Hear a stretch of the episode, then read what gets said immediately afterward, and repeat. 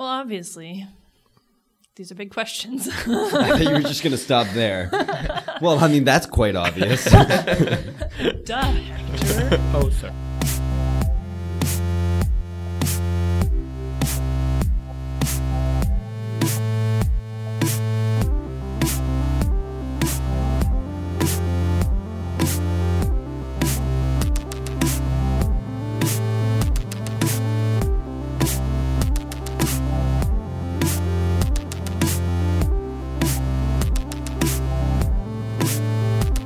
Guess who's back? Welcome to season three of Critical Faith.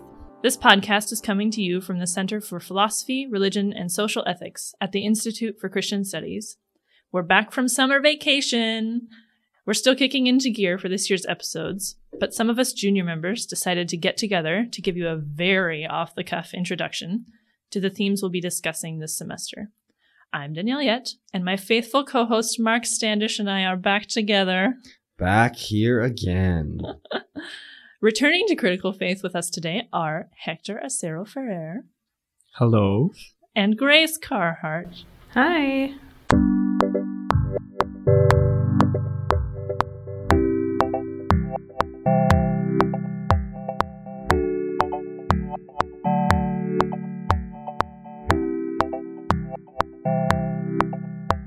So, this semester, we're taking a deep dive into the wonderful themes of evil, resistance, and judgment, which, not incidentally, will be the themes for the undergrad workshop in May, along with a course that follows after that, which Ron will head up. Um, and I am excited about.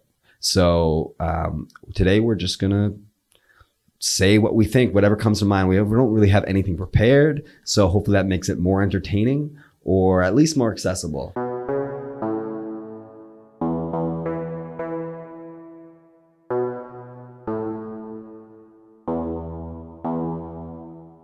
So, Hector, what do you think about evil, resistance, and judgment? There is just from the practical side of things, like working with with a lot of um, kind of activists and kind of frontline like community advocates. Um, you get the sense that they intuitively are there that then they see a world that is kind of dripping with blood. And um, there is there is nothing they can do to really switch what's happened so far but to to um, kind of untangle that Yeah. the, the evil that has been woven into the complexity of the world that we live in.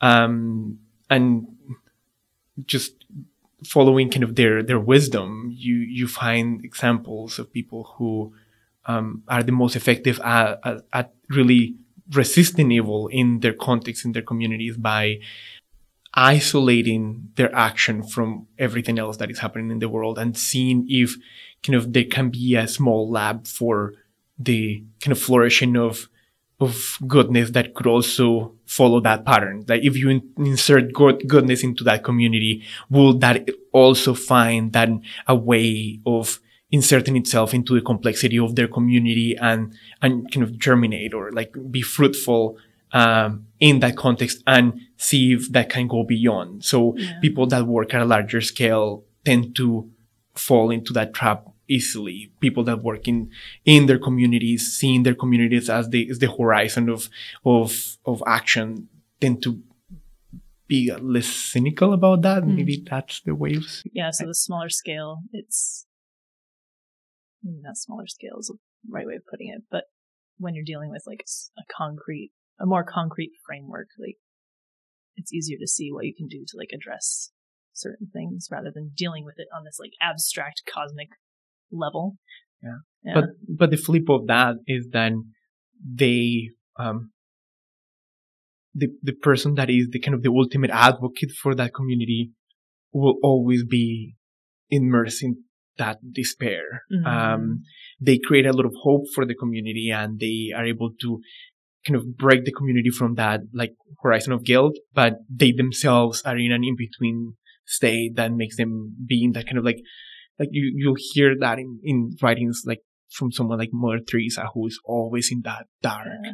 night of the soul moment, even though she's bringing so much hope for the communities she works with. Another flip side um, is that uh, when someone's immersed in one in one community and is working for advocacy out of that community, um, it's hard to see how advocating for that community impacts other communities. Um, and so there isn't there is an advantage to looking um, with a broader lens because you um, you can you can see more easily the ways in which other communities have similar um, aspirations and that that sometimes those things are in conflict at the same time you know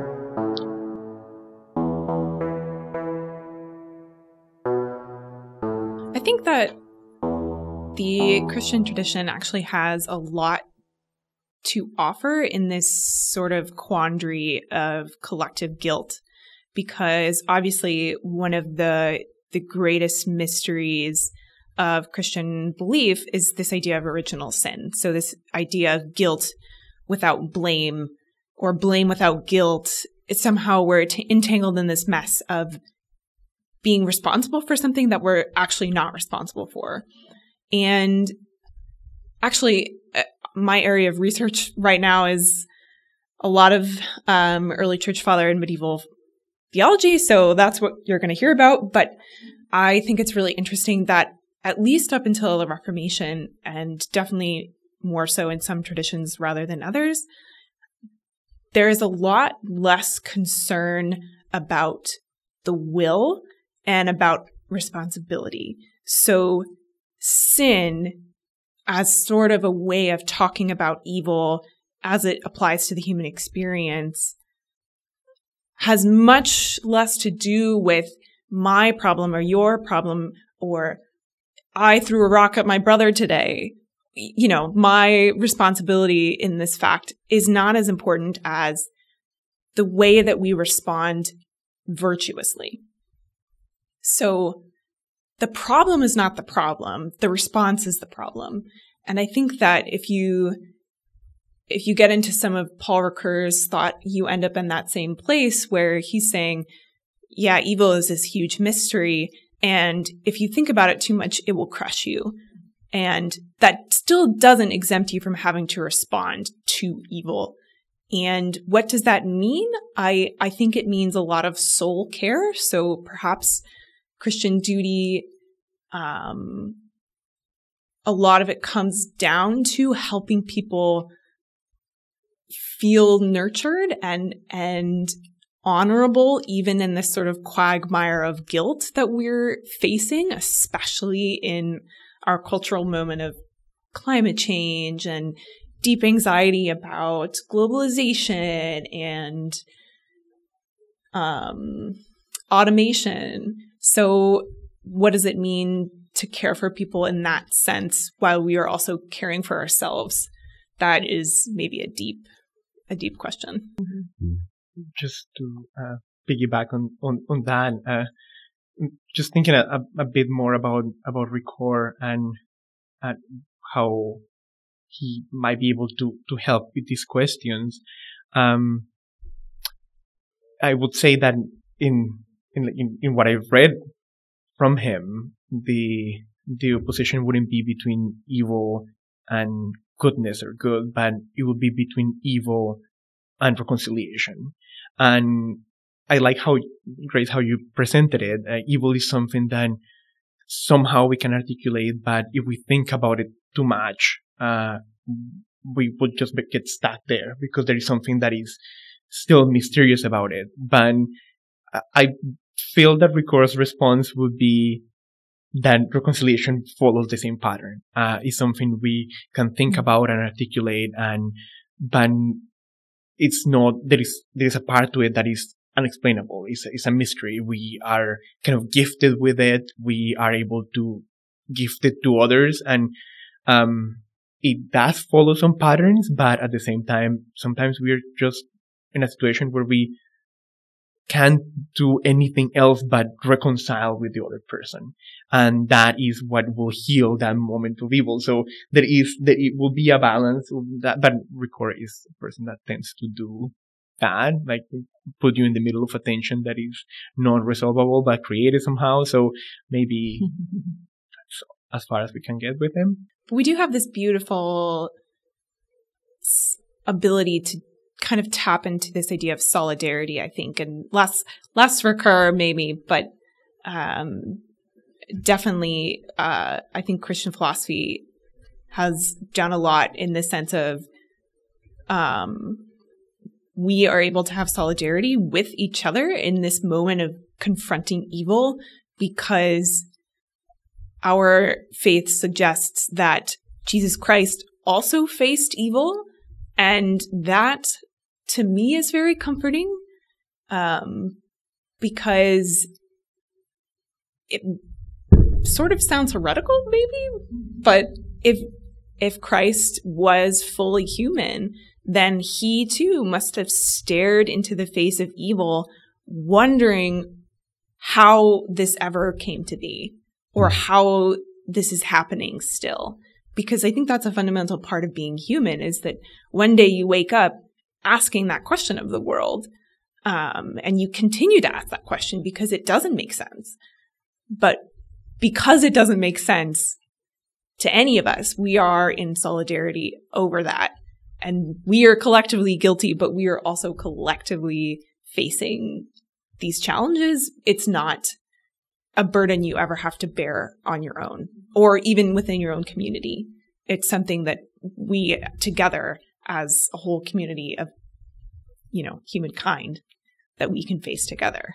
So there's a flip side that comes to mind for me where an equal threat seems to me like when people are too ready to say, oh, this is evil versus, you know, not being willing to say like something is evil at all. I mean, I, I think like,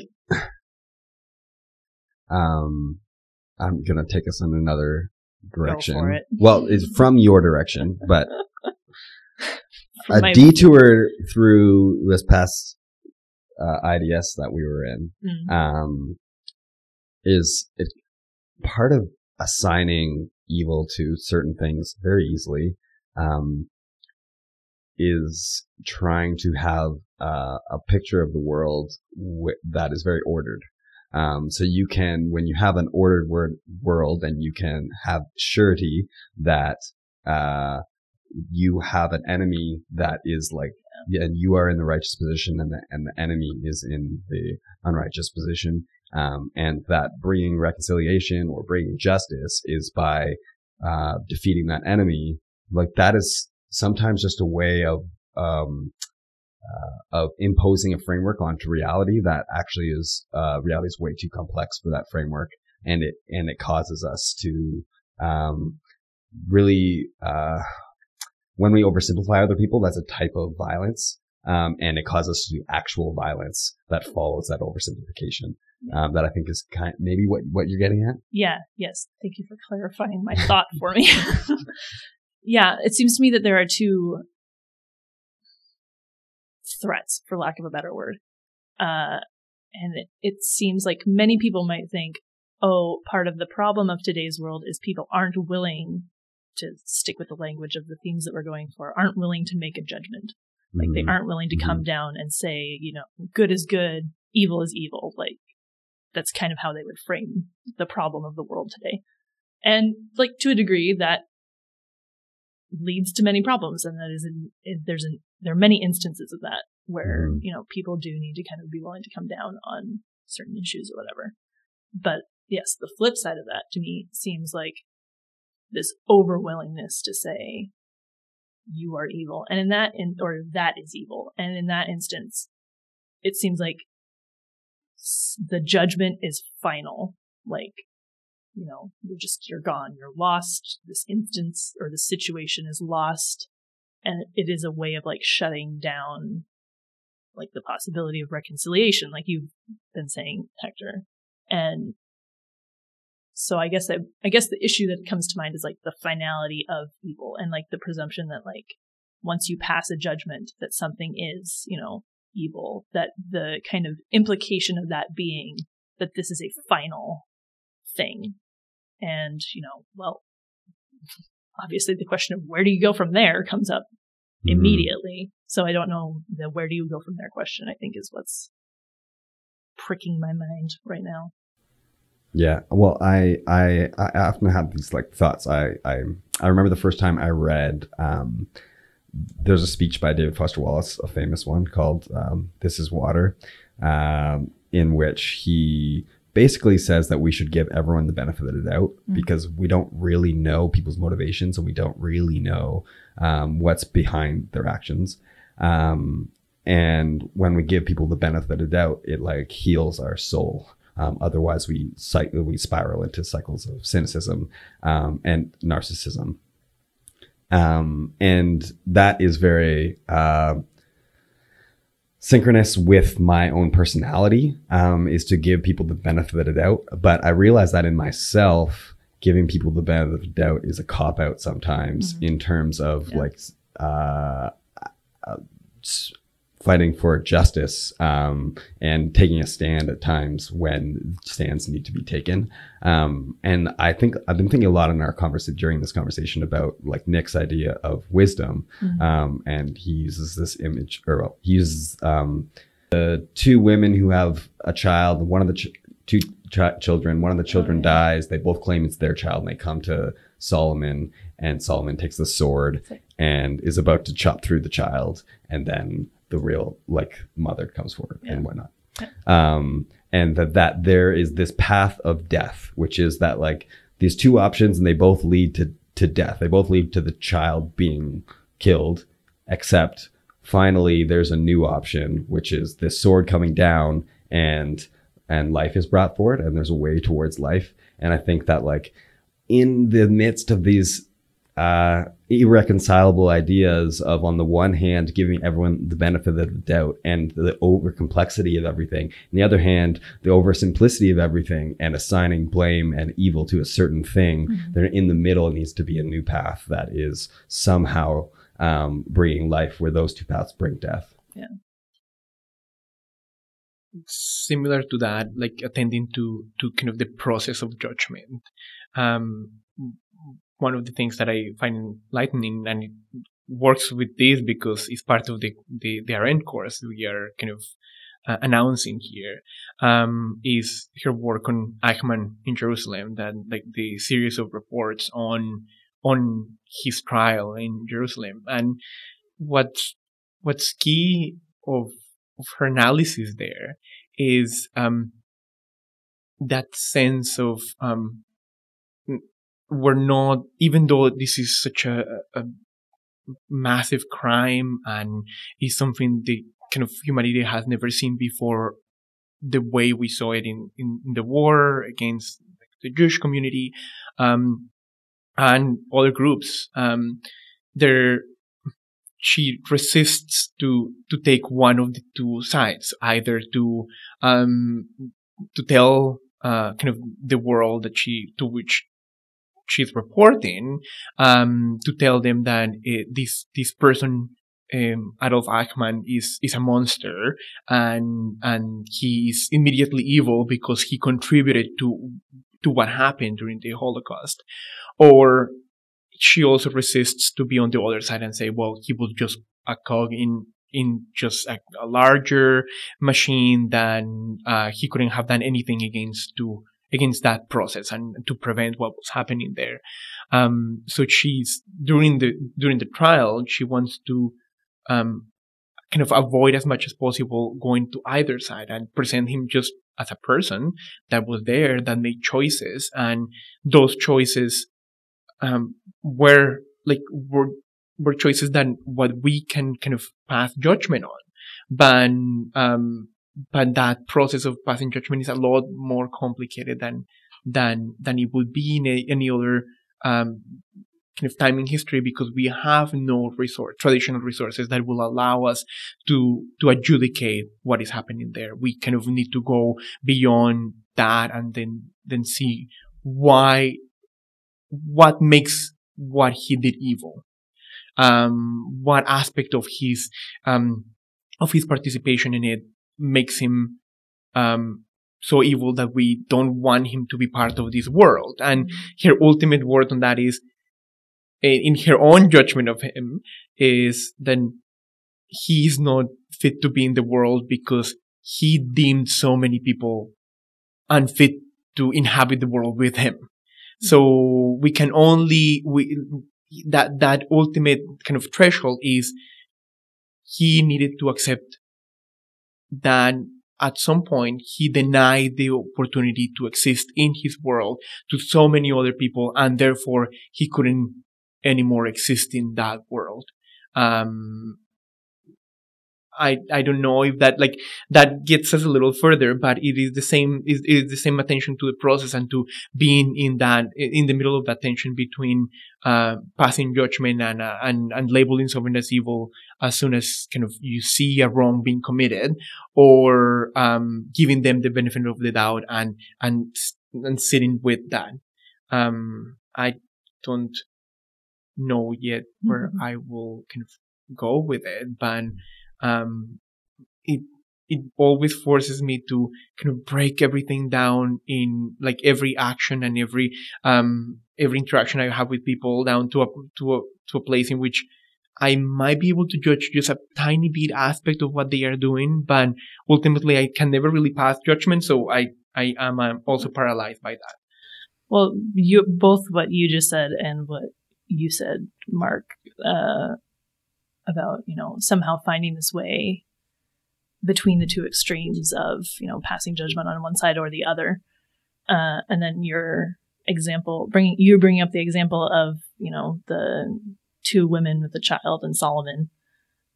Uh, and then but also bringing nick into the equation like there's two different things going on there where it's either like you're you know going the classic aristotelian way of being like well these two extremes exist on either end, and I don't want to exist in either of those extremes, being like pulled against, you know, my ability to will as a human being. So the task then is to find the middle way, uh, the reasonable middle way. But then, like Nick's point is always that it's not just about like the middle, finding the middle way. Like his whole idea with wisdom coming into play in those in- instances is that they create a new way. Yeah. And that again goes to your idea of like reconciliation, which, you know, reconciliation isn't necessarily just finding like the middle between these two warring groups or extremes or whatever. It's, you know, often just creating a new condition. I feel like so often in these kinds of conversations, we import this very militaristic, combative sense of, of good and evil. And a lot of that I feel like comes from this very Western Protestant tradition. Uh, we're in this war against evil and it's our duty to fight. And, and it's very combative.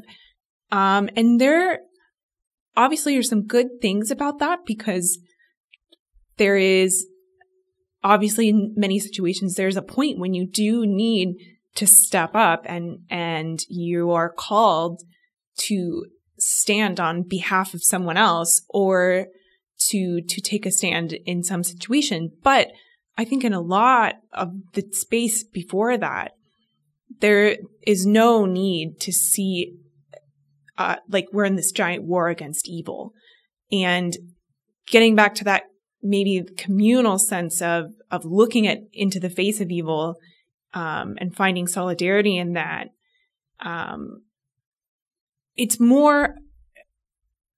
It's less about solving the problem of evil and more about cultivating a way to respond to evil. And that's maybe where the sense of virtue comes in because we can't solve evil. It, it doesn't matter who we put in jail, who we prosecute, who goes to the stand. It, it doesn't matter. A lot of that is, is bureaucratic and is informed by things out of our control. And none of us are lawyers. So what can we really do anyway? But we do have the ability to, to do this sort of cultivation in ourselves and in our communities of a really healthy way to respond to what's happening in the world that we don't control. Um, and if we can can show and image examples of that um, in ways that are very healthy for both ourselves and for our communities, then maybe that's a place to start. Yeah, that raises another point to me too, where it's like it you just by calling something evil, like immediately you're like, oh, well, this is you know, this has cosmic stakes. This is like as big as the world itself. And like I think of, you know, in response as a way of responding to that, like people like Wendell Berry who are, you know, in the face of this again, big scope of the question, like the task is, you know, you turn in and you focus on like the local, you focus on like the immediate, the communal, like, but we were, who was it? Mary Jo was at this, uh, conference that you, Hector, and I went to. Uh, and her thing was, you know, focusing on like the neighborhood. Um, and it's like existentially, like committing yourself to acting in that frame is a way of kind of combating the bigness of evil. Is it though? Like, when, Yeah, what, yeah. what happens when like, um, so we have these, uh, borders that we put on things, right? Like, uh, that surround our, for our example, our neighborhood. But what happens when there's like a Venn diagram Yeah. where there's other borders that like, and other jurisdictions that overlap? Um, and by focusing on the neighborhood, we ignore the, the things that are like, uh, uh, impinging on our neighborhood, um, and that are interacting with our neighborhood, um, that might, uh, be contributing to evil. I understand that kind of ex- fo- focusing existentially in kind of the, the neighborhood or the community um, kind of precludes us from seeing and, and addressing the evil that that has structurally gone beyond the community or that affects the community from from the outside. But um, I don't think this is a question about judgment itself or about um, just thinking about uh, about evil or uh, uh, this is more this is more about the way of bringing kind of goodness or reconciliation into the world that has been broken or damaged or or somehow made unhealthy because of evil. So um, that the, the focus should be the community. That is the first space where we are able to see how um, the kind of the human person can go from being um, paralyzed by evil to being a capable self again. Uh, and that i think that's a, a little bit of like Ricoeur's point when he's talking about reconciliation um, it is it is something that happens in interpersonal relationships. So you need to you need to have an encounter in order for reconciliation to take place and the encounter happens in the context of a local community. It's not that we stay there with that but our first focus of of analysis and of um, action is that community. And uh, if i remember well what uh, mary jo Leddy was saying um, she was kind of opposing the idea of like she was talking about citizenship and she was opposing um, responsibility to um, Duty? to yeah to duty. Is it the same uh, yeah or to kind of burden. Like it was it was something like that.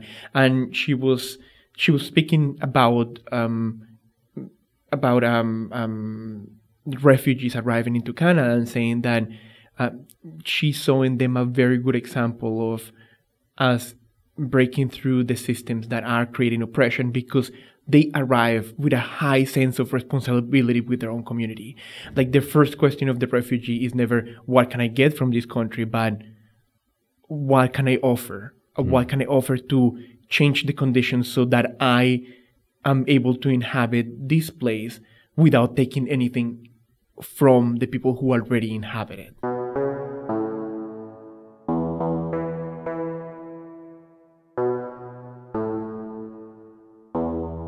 So that's been all for our show.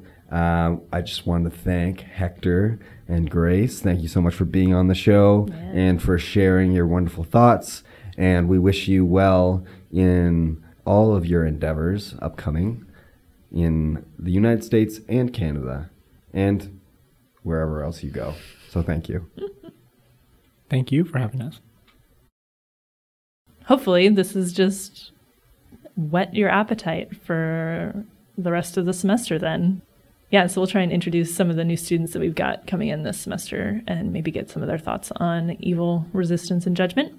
Which I know that some of them at least have thoughts on. Yes, someone has already come in and spontaneously offered thoughts on evil, resistance, and judgment. And then the week after that, we're going to have, uh, Lord willing, we'll have Ron on to give a bit of a more formal introduction to the themes of evil resist- resistance and judgment. So he, he may be a little more cogent than at least some of my questions were today.